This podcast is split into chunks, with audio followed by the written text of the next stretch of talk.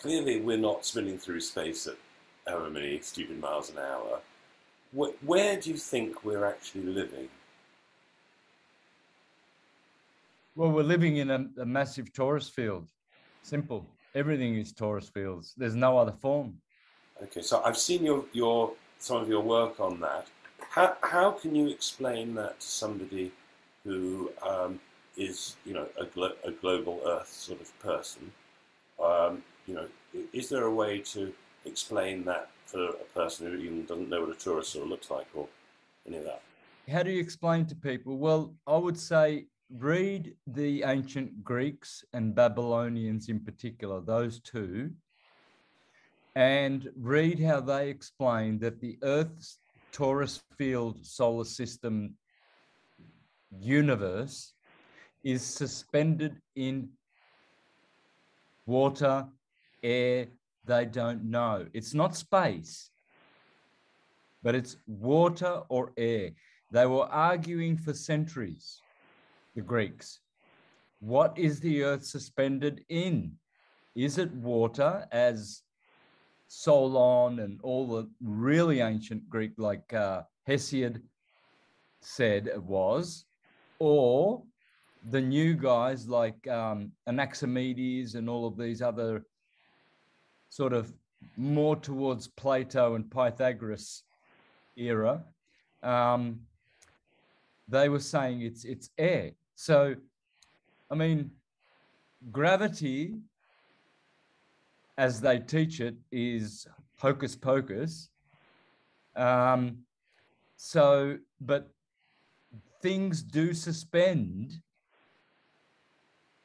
in our solar system in the air. We, we can do that.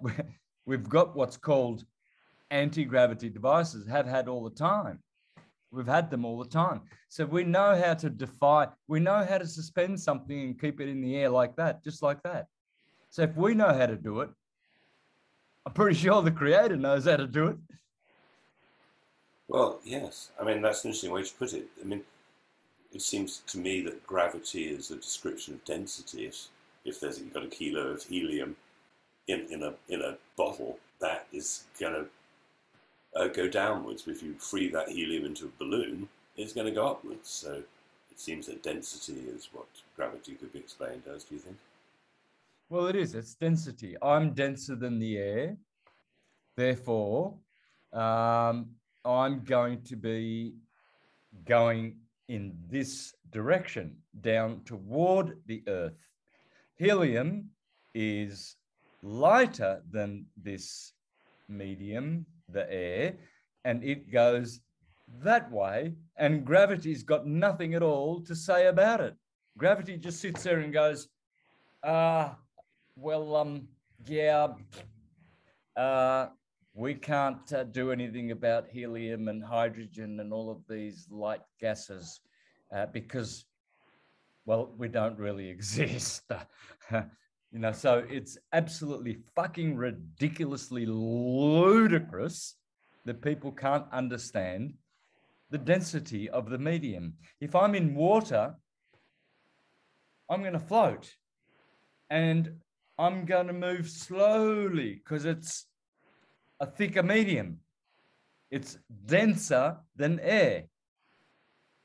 In air, I can do this. I can move, I can eat, I can sleep, I can run, breathe, and live. So I'm heavier than the air, duh. Well, then I'm going to go down and stick to the earth. It's density and buoyancy, density and buoyancy. If you're going to use gravitation, I don't mind the word gravity. It exists. The word exists. But the theory of Isaac Newton, well, that's a theory. Exactly. And and if we take that seriously like a fact, then we are a fucking idiot. I'm sorry to use that beautiful French word. So,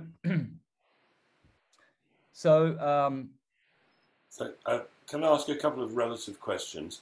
How yeah. far away do you think the sun is?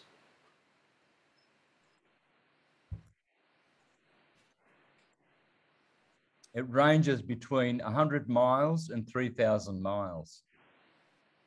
Now, that's very, very, um, I know, I guess you could say vague, but no one knows because how high is a rainbow?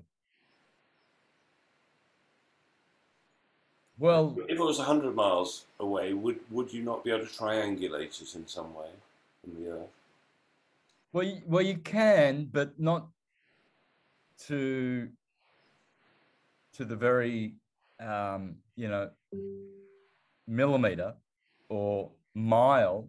You can't Right. because yeah, because what you're trying what you're triangulating is not physically there. Right, okay. It's like the rainbow. You know, you can't triangulate. Has anyone ever triangulated a rainbow?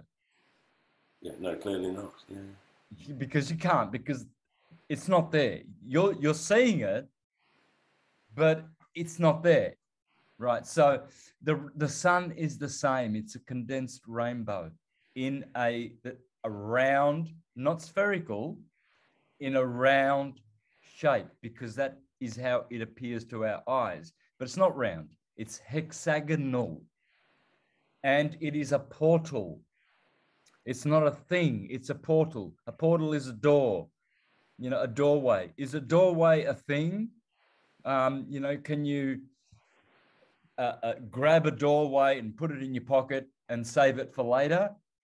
No, because it's it's the doorway, the surrounding of the doorway is there, but what you walk through is just a place that you walk through. You can't you can't um, reify it because it's um, it's not physically there. It's if you know what I mean. Um, it's not something that you can uh, make something out of. You know, use the parts to make something else with, etc. I mean, you get the idea. I get, I get the idea. With, with the moon, it seems to me that it's self-illuminating because you can often see the sun and the moon and the sky at the same time in the daytime, and it's like there's no nothing in the way.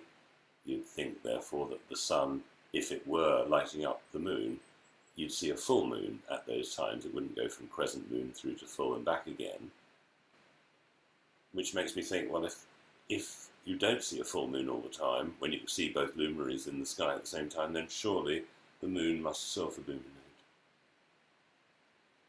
Everything is self illuminating.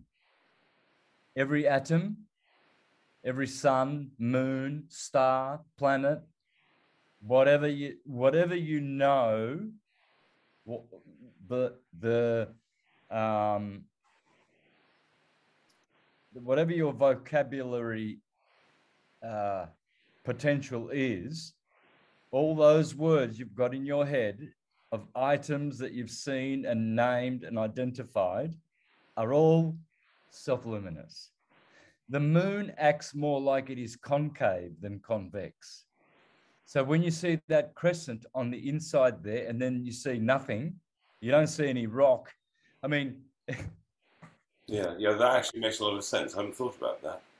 Yeah. Yeah, well, well, it's it's it's it has a little bit of concavity to it, and so what happens is the part that, that is lighting up that crescent, that's the outer part of the um, what what your eye sees is the uh, the atoms I don't know which what kind of atoms they would be. There'd be carbon. There'd be it is plasma. It's the moon is plasma, but what elements are in that? Uh, I don't know. I suppose copper, co- uh, copper or iron, um, um, stuff like that. But um, what you're seeing is the part on the inside of the concave moon that is lighting up you, you're seeing like this part here, and then it grows as the sun's angle causes, they say the ancients, that the sun causes the moon to illuminate. It's because of the sun and only the sun that we can see the moon's luminosity. Otherwise, we wouldn't see it. Like we don't see, there are other planets out there that we can't see because the luminosity is not of the frequency that our eye can capture. And how far away do you think the moon and the other luminaries are? Well, the moon is in our uh, under the firmament, which is, I would say, the outer wall of our atmosphere, which has seven spheres in it. We have a thermosphere, stratosphere, mesosphere, ionosphere, uh, ozone layer, and well, atmosphere. But there are seven of these spheres and and they are spheres because they are surrounding the earth spherically and like russian nested dolls um, they protect the earth and then the outer firmament is the major protection field around the earth and the earth is the plane of inertia planet of inertia in the middle of the torus field. It's a massive, massive creation. It's one of the most marvelous of all the creations of the Creator. In fact, all the angels, it says, when the earth was created, they all applauded. There was a, there was a, um, um a glorious sonof- soniferous orchestra of a symphony of glory the day that this earth was constructed.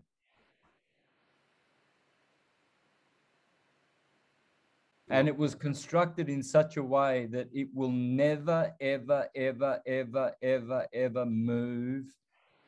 Well, that's what the scriptures, all of them say. The earth was made to be firm, terra firma, and stable for eternity. It's never moved a millimeter since the day it was created. Not a millimeter. Are we growing because we're cre- creating more people, or is that just changing the energy of one consciousness, like a plant or something, into us? And... Well, we're living in an interesting time because the one has fragmented or expanded into many forms. We are still that one. We are still Christ and Krishna, whatever you want to call him, it doesn't matter, but we're still that one. But we're different now to that one, although we are still one. It's like, um, okay, you get married and you are so one with your partner. Everything, you finish each other's sentences off. You love doing the same things. You're always together and you just act as one. You turn, she turns, she wears blue, you wear blue. It's just a phenomenal thing that some people have these relationships where they are more one than two, if you know what I mean. Yeah. So when it comes to God, we will all, we will always be God. We can't you can't detach yourself from God, and you can't say that you know I, I don't know who God is. I I don't care. I don't know whether he exists or whether he doesn't. If you say that, you're just saying stupid drivel because it's you with difference. So at this very present moment, God has differentiated into many, many forms, but some of those forms won't survive. And it, it doesn't want them to survive. They're too stupid. Um, they are the chattel and the sheeple that run off and go, oh, the doctors, the, the government said I've, I've got to take this meditate, med- medication, or I won't be able to eat or work or do anything. So I'll just go ahead and obey the government and um, everything should be good and then I'll be free. Um, these people are so fucking stupid that they deserve to die because that's what's going to happen. They will die. if you put yourself in the planet's position or God or whatever, then you know what what would a sensible move be? You know, I feel that we are exactly as you say, one, just experiencing that tree outside is experiencing oneness as the tree. I'm experiencing oneness at me. It's just infinite possibility. The one wants to experience the infinite. Yeah, I mean, um, I hear different teachers and all kinds of truthers saying this every day. I don't know of a day that goes past where I don't where I don't hear that we are all one and we know this. We know it, but somehow we also forget it. I think it to... depends if you've experienced it and experienced it enough times that it's you know what it is now. Well, this is the thing. I experience it every day because I'm connected to that one. I've never, ever since I was child, I've never been detached from that one. That one is always there. I always feel the presence of that one. I cannot remove it. It's there and it's watching me. I'm watching myself. See, I'm talking here. Now, the only reason I can speak intelligently is because of that awareness. See, people who are detached from that one and talk, they sound like fools. They are mere intellectuals. They are not intelligent. An intellectual is not an intelligent individual. An intellectual can be a stupid jackass but you can intellectualize. So the point I'm making is that when we work with that one and watch ourselves all the time, see, I'm watching what I'm saying. I'm not just saying stuff and whatever comes out. I'm watching it. I'm monitoring it. I'm making sure that I sound articulate and intelligent and logical and cohesive. I'm doing all of that at once. I'm listening to what you're saying and what you're not saying.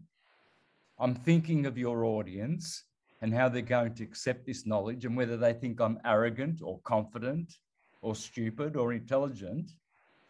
And all of those things are always crossing my mind as I speak and do things. Therefore, I don't have to sit and meditate in the dark corner yeah, for a half or an hour every day. I'm doing it all the time. That's my lifestyle. You don't you don't say to a, a, a gypsy flamenco player, oh, you, you need to um, you need to live your experience. You don't say to a bluesman, uh, do you know the blues lifestyle? Because you can't be a blues musician if you're not living the blues lifestyle. There's a whole lifestyle that goes with being a blues musician. And if you don't live it, you're not an authentic blues musician or flamenco or jazz. Every different genre, genre of music creates a subculture, and that has its own mindset. Think of the, the rappers. Think of the dark, uh, the, the underground music scene. Think, think of the uh, death metal crowd. I mean, I don't, I've, I haven't met many death metal people, but I don't know what I'd talk about. I'd be like, uh, so you're listening, you listen to that shit, do you? Hmm? and um, you call it music?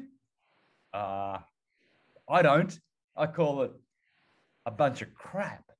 So, you know, but they've got their own egregore controlling their thoughts. They don't have any original thoughts. They've also found probably a frequency of anger, of you know disappointment, of frustration in the music, and they're resonating with those frequencies. You know because they haven't, they don't know, they're lost. Maybe they haven't yeah, because their evolution is so low. They think they're actually high because they've got that music and it's rebellious and they're cool because they're not like the sheeple, but they're another kind of sheeple. and more stupid than the sheeple that they condemn because they think they're so intelligent because they're listening to thrash metal and death metal and music that sounds like a bunch of apes taking a shit. Ah, boy, that was a big poo. Ah, and they listen to that music. They listen to guys going,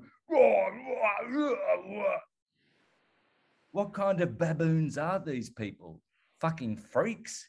But they're there and they live their lifestyle. They're angry, they're debauched, they're reprobates, they're degenerates, and they're in our midst. Yeah, yes, quite. So we've wiped out most of the population.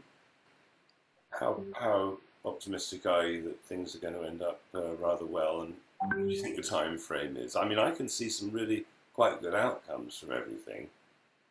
Um, yeah. Actually, you know, on one level, there's only one thing wrong, which is psychopaths running the place, and there That's right. That's there right. aren't that many of them, and you know, the, the, every country has got a mountain of servants, you know, civil servants who've just forgotten the definition of the word servant. Well, actually, um, interesting that you should say servant because they're not servants. They're, they're oppressors. They've taken. Well, no, well, see, they're officers and ministers. It's been changed. We used to have servants. We used to have police service. Now we have police officers and the Ministry of Police. So the ecclesiastical Roman Vatican Holy Curia, Holy See, Roman Curia, Holy See, Club of Rome has taken over all the services, the de jure constitutional services, and turned them into offices. An office is ecclesiastical, and ministries Ministry of Defense, Ministry of Health, uh, Ministry of um, Foreign Diplomacy, whatever. They're all ministries because the Vatican with UNIDROIT have taken over the world and they are the New World Order and they are the oppressors. Yes. And what's going to be done about that? Is there an answer to that? Well, we're doing it now.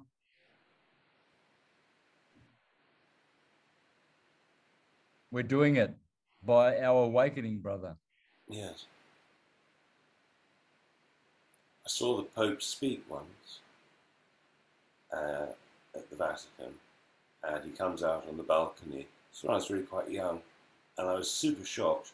There, there were it was quite crowded. The whole sort of you know circle was pretty much filled up, mainly with nuns, and I'm not exaggerating. They were having orgasms. Yeah. They were in ecstasy listening to him. It was quite bizarre. I was quite taken aback. It wasn't what I was expecting at all. Well, you know, because yeah, because it was demons, de- perverted demons, causing them to have what they think is a transcendental, holy experience, but the the nuns are just being demonized, and the the demons are perverts, so they will stimulate the sexuality of the individual rather than the spirituality. They are two different worlds, two different bodies, and they should not be mixed. So, um, how can people overcome the hypnosis that's being given to them? I mean, they're not going to. They, I mean, they're getting hypnotized with every news broadcast, and I mean, the people who are in the mainstream, watching the mainstream media, are totally brainwashed, aren't they? Mind controlled, another word. I mean, can you see a way out of that to get people out of that? Yeah, the um, the corporate media outlets they're going to be shut down. They're going to the people are just going to shut them down. Yeah. They they will be removed, and all of these um, reporters and presenters, they're not they're not news anymore. They are entertainment. Well, they're bought and paid for most companies these days. I mean, you know, they're the primary advertiser used to be the pharmaceutical industry, and now it's governments for newspapers, and presumably the media is 100% propaganda. Um, but yeah, take just like they used to storm the the TV stations in the old revolutionary movies, taking over the media is probably the only way. Yeah, yeah, we'll we'll do it. That's that's coming. It's the writing's on the wall. It's um it's only a matter of time. There's there's no way they can continue spewing out lies. No one believes them. No one really, really listens to them that has a, shred of intelligence. We're talking about really, really stupid, stupid, dumb, dumb, moronic people that actually believe anything that Channel 9 and Channel 10 and Channel 7 and CBS and whatever are telling them. Um, only the stupidest of the stupid are actually watching those channels. Rest assured. Yes, it's unfortunate. It's just so many of them. So, where are you in the world right now? I'm in Quintana Roo, Mexico. Oh, right, nice. And you're going up to an Acapulco? Sorry? You're going up uh, to go to an Acapulco? No, that's on the other side. It's too far right. for me. I like uh, Mexico. What's it, what's it like been like for you? Uh, Mexico's been great for me. Great. I've had a few bad things happen, but um, in all, um, this is the place where I want to be. I'll be. I'll stay here forever. I'm. I'm not going away from Mexico. it's just too good. Mexico's just too good.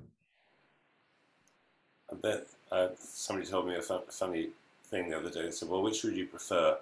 Uh, a government run by a criminal cartel, like most governments are, or a government run, run by a drug cartel?"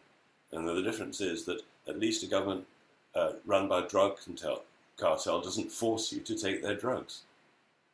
That's right. Yeah, the car the cartel here is keeping the government in check, which is giving the people a certain amount of freedom which they don't really realize they've got. Uh, Mexicans are very obedient and they're all going around with their masks on and not questioning things. But in the back of their mind, they know there's something wrong with it. They just don't want to cause trouble.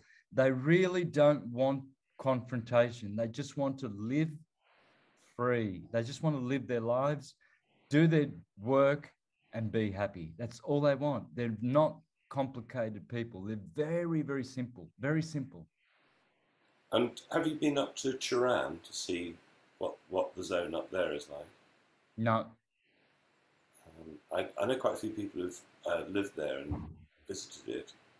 And um, I mean, it's an interesting example of how the people can take their sovereignty back and chuck the government and the police and the army and the drug cartels out and get away with it now. What, 13 years or something they've been an autonomous zone. I met some of the leaders of Cherán when I was in Mexico and I asked them, well, why haven't the government taken Cherán back?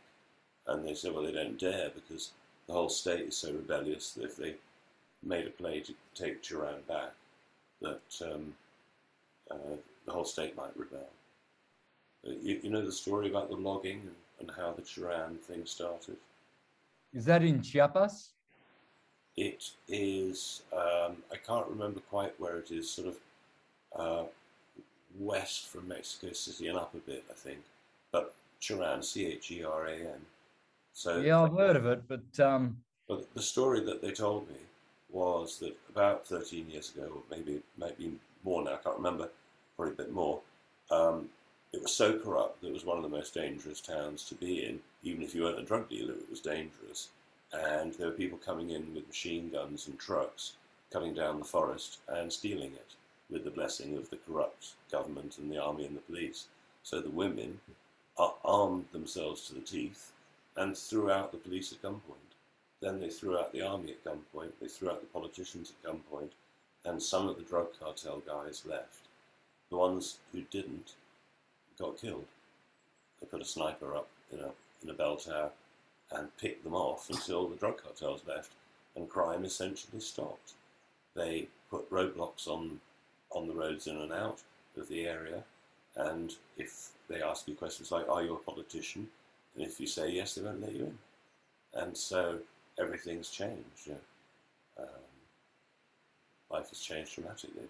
And apparently, a few people on a Saturday night might get drunk and do something silly, but crime as such has ended. They're running their own affairs. Um, and uh, there are three other autonomous zones as well in Mexico. Yeah, I know about them. Um, yeah, they, they've uh, they're fed up with the governments and they've taken things to their own hands. There's even a couple of states which um, do exercise uh, a measure of sovereignty, but again, still corruption has um, worked its way into those states and changed them a little bit so that they're they're now complying and doing things that they wouldn't normally, you know, do. Yeah, well, at least you know there's hope in Mexico that um, I mean, when all the time I was in Mexico, I didn't see any chemtrails, which was different to most other parts of the world. Have you seen chemtrails at all? Yeah, here in Quintana Roo, there's chem- chemtrails once every ten days. You'll see the the, the um, spraying um, because here is tourist. Oh, I see. So they like to um, Remind them of home. exactly. Yeah. What about the insect thing where you are? Is, is, are the insects ever a problem? Nope, not for me. Oh, that's good. But where I was, the only problem was uh, accidentally meeting a scorpion when you didn't want to you know, pick up the, the, you know, to clean the sofa, pick, pick up the cushions, and quite often there'd be like a, a rather nasty scorpion just waiting there. You go hunting Where- for them with, with blue lights. Where were you? I was um, uh, I stayed in a few places o- in a, over a few years, going to an Acapulco. So I was mainly in the Acapulco type. All right. It was quite nice. You know, I could have, Mm. even, if it hadn't been for kids and stuff, I could have easily just moved in permanently there. Everything in Mexico is nice. Um, it's like Australia. It's got deserts, it's got mountains, it's got snow, it's got beaches. It's um, to me, um, the countryside is reminiscent of back home, but the culture is um, way deeply, deeply ingrained and still intact. The indigenous people, they still know all their languages and rituals and ceremonies, and they still practice them. So it's a blessing to be here in Mexico. Mexico is one of the three most spiritual and advanced nations in the world um, from ancient times. Like Egypt, India, and Mexico, for me, are the meccas. They- They're not spread out. They're not um, losing their tradition. Some are, some are being decimated, but um, the Mayans here, for instance, they're all um, they're all community minded. They're all uh, very, very together, very together people. And you know, from the little I saw from a health perspective, there still seemed to be a, a certain respect in some places for sort of the, the herbal traditions and so on. Have you seen a lot of Oh, yeah. here and there? Oh, yeah. They know all their herbs. They know all their homeopathic treatments. Oh yeah, they are right on all of that. They have not lost any knowledge. And any particular herbs that you've come across that perhaps aren't- well enough known about, if known about at all, that you can suggest? Not by name, but uh, I've got a bag of herbs, mine herbs. There's about 20 different herbs in there. And um, the that's to for sleep. So it induces, um, you know, a uh, sleep-like state, and then it's easy to get a good night's sleep. But I drink those those mine herbs, and it's very important to do that wherever you are. You eat the food, the local food. wherever you are. Yes, quite.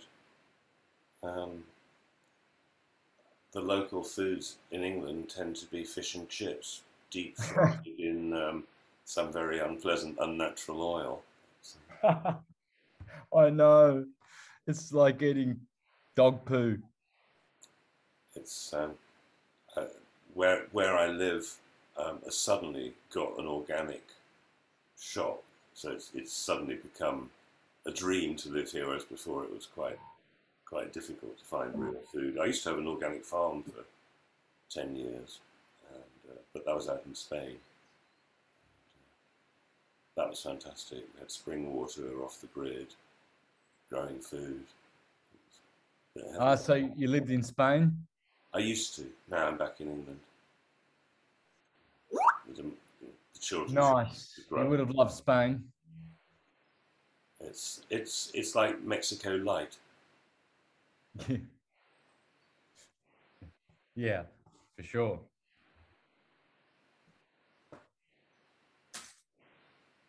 So, waking people up, uh, the problem is they've got to deal with their sort of toxic shame that if they do wake up and have to admit that everything they've ever been taught is wrong, is a very difficult thing for people to do. I've just been talking with a group of people who, who are rebels on roundabouts. We've come across rebels on roundabouts. There are all sorts of groups have spun off from that, like banners on bridges. And basically, it's just people taking it upon themselves or as small groups to uh, start protesting by the side of the road with lots of signs. And we were discussing, well, what what can you tell people that actually they'd care? Because and what it really comes down to is, I think, uh, maybe explain to people that the risk is global domination by you know, people who want a one world currency and trying to appeal to the fact that suddenly they're going to, they're losing their freedom, they're, they're already doing that, they're losing money, maybe is one of the ways to get people to wake up. Do you realize what's going to happen if, you know, the social credit system comes in? How poor you're going to be? I mean, I don't know. I'm still looking for answers to wake people up. I don't know. Don't know if you got any good ones. Well, um, I, it's it's neither here nor there because um, we, we're going to. Um, what did you have a question? No, not not really.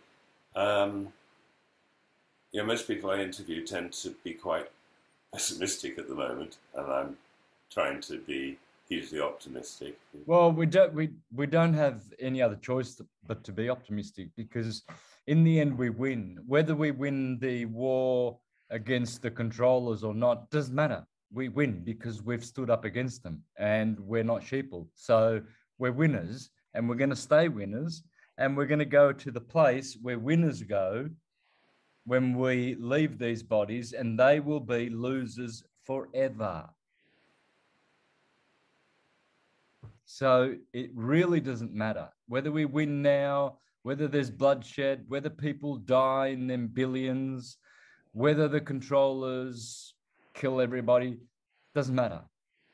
Because when you make your stand, you align with the higher evolution and that's where you go. You go there. You go to the best place by your best actions now.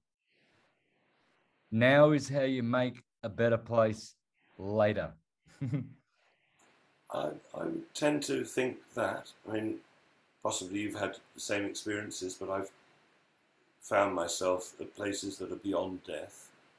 And so from that situation, it doesn't death doesn't become a frightening thing anymore. And when I was 15, I, I found myself floating on the ceiling, looking down at myself. And uh, I was in the middle of doing some exams, which I hated, and suddenly I was free. It was like just fantastic. And I'm on the fucking ceiling. And uh, the worst thing that's happened is I suddenly found myself back in my body again. It was very disappointing. Yeah, of course. But I, I started having some out of body experiences and discovered different places that you might go, which was uh, interesting. Right. Well, that's a blessing. I've had that experience as well. And um, I think everybody gets one or two of those um, as a reminder, you know, as a, it's a natural occurrence for people to be able to see outside of their bodies what they actually look like and what is important, what isn't important, because in that space, you have all access to all thoughts. So you know what you're looking at and you know the limitations of the individual in the flesh that you're looking at and how they are limiting themselves and how they are making bad decisions and everything like that. So it helps you to take a different course in life. Now you start um, seeing things on a different frequency like you didn't before. So there's fantastic wildlife going on outside my, my window, which is distracting me slightly.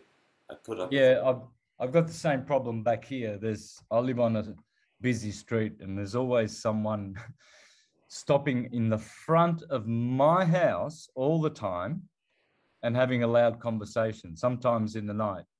I don't know why they don't go to someone else's house, or maybe they are. They're, maybe they're everywhere, but it seems to me that they all like to stop in front of my house. I don't know what, what it is about my place, and uh, you know have a drunk, um, you know, uh, conversation about nothing. You know, all sorts of laughing and carrying on, and it's just. Um, it's sad. For me it's sad because i think to, to myself people have to get drunk and full of food. They have to be gluttons. And then and then they're laughing at silly jokes. And that's that's it. That's uh, what makes them tick and be happy. Wow i'm glad i am me i'm really glad that i am me Well, that's that's it with the world. So many people just have had all their inspiration and intuition and creativity smashed out of them by school, and they have lost why they're here. They've forgotten, forgotten the whole reason they signed up for the adventure, so to speak. Yeah, they've forgotten themselves. Of course, they've detached themselves from source and um, it's all about the trauma. Um, when they come into the world, they get a spanking, they get a needle, they get stuck in an incubator, they um, get, um, you know, uh, powdered milk because mothers aren't really supposed to breastfeed their children because that's old uh, we don't do that anymore. We've got cans of shit that we can give children now, babies. And it's got all these things on it. Look at the label. Let's see, look, it's got this and that. And, and mother's milk doesn't have all this. So, you know, the kids, and then they get circumcised. Children don't even know what's going on. They get all this pain. They get needles, they get circumcised, they get pulled out of their mothers with these what do they call them? biceps or whatever. Those, huh? Forceps. Except, except now, most oh, most birds, forceps. most birds uh, are where it's not a vaginal birth because when they sell the stem cells from the placenta and the umbilical cord, they don't they they uh, they want to do a cesarean because that comes out sterile. In, in Brazil now, it's something like uh, 85% of all, all births are now cesareans. And why do they do that? Because um, they believe that the baby, I mean, the, a baby's meant to go through the vaginal canal so it picks up all the friendly bacteria from mum and is protected for the rest of its life. But they believe, this is what I'm told, that if they just extract it with cesarean, then it hasn't had been through that process, so essentially it comes out sterile. So they can steal the stem cells. I mean, it's right. A, satanic type of thing that's going on in hospitals. I mean, it's, yep. it's incredible. I mean, did you know that babies have language on the day they're born? Yeah, of course. Of course they do. Yeah. The um, I've got a, uh, you know, maybe you, you know about it, but I've got a club called the Secret Health Club where there's all sorts of this sort of information, like how to hear what your baby's saying on the on the day it's born, how to recognise the sounds with lots of examples. There's another one I put up where I interviewed a friend of mine who's a, a psychic, and she teaches children how to see without their eyes. So completely Yes. blindfolds them. I've seen that. yeah. I mean, just incredible. And often it's five minutes just to teach them how to use this other method of sight. Beautiful.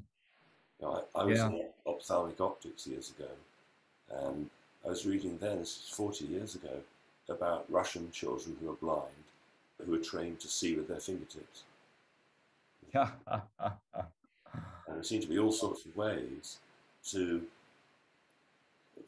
I don't know, find a psychological way to, ex- to open children up to what they have but don't realize. yes. Yes. Yeah. Children have many, many, many amazing abilities, uh, which we laugh at. Actually, we we giggle and think that um, they, they're too uh, they're too uh, reduced in consciousness to be able to be actually um, making any real, real sense in the real big logical adult world. But um, you know that's why Jesus said, "If you don't become as these children, you will not enter God's kingdom." So don't think you intellectuals, uh, you Pharisees and scribes and Sadducees and lawyers, don't think that you're going to anywhere pl- uh, place because um, you know we're protecting the good place for good people, and you thugs, there's a special place for you. Thank you very much. When, I- when I was young, maybe about 10 or 11, I had an experience that might interest you. What happened was I- I was out in very, very clear water. You could see the fish. It's actually in, in the Bahamas. And super clear, you could see the fish. And we had a bucket with a glass bottom, so you could put the bucket in the water and you could see everything crystal clear. And there's me and somebody else in a small dinghy with two fishing rods. And I'd had huge problems with this because we had live uh, bait, um, and I had to put the live wriggling thing on on the, the hook, uh, which I hated doing. And but I was dreading taking the hook out of the fish's mouth, just dreading it. The person I was with, he didn't give a shit. He didn't care. He was looking forward to eating them. Right? He catches twenty fish, and I'm ten. You know, let's switch. Must be your fishing rod. We fishing rods, and immediately we could see what's happening. The fish see that he's no longer touching the fishing rod and move to the rod that I was previously holding, right? We did this all afternoon, and you know, what I caught was sunstroke, and he caught a whole bundle of fish. And the only conclusion I could come to is the fish were reading my mind. That the fish knew that he was happy to catch fish, and they were literally giving themselves up to him, you might say. But they absolutely were not going to give themselves up to me and that, that was sort of a quite a wake up experience. Yeah, wow. Well, I mean, and I also realised I certainly wasn't capable of reading their minds, you know, Mm. and it was just literally the touch down a thin bit of whatever nylon or whatever it was. So yeah, funny old place, the world. It's a funny old place, man. It's because it's stranger than we can think. It's not stranger than we think. It's stranger than we can think. Yes, quite. Yeah. All right, brother. Well, um, Perhaps at, at another time we could talk about some things that people could do health wise because there are ways. In the last year, I've had all sorts of people who have come off, come off addictive substances of, of all types really easily, including you know, medications, where normally they might suffer for a month or something if they want to stop. Um, oh, that- that'll there be a a great. number of things like that that I can talk about, which people sort of need to know. That'll be a great conversation. I'll be in that. I've got a lot of good, good information. Cool.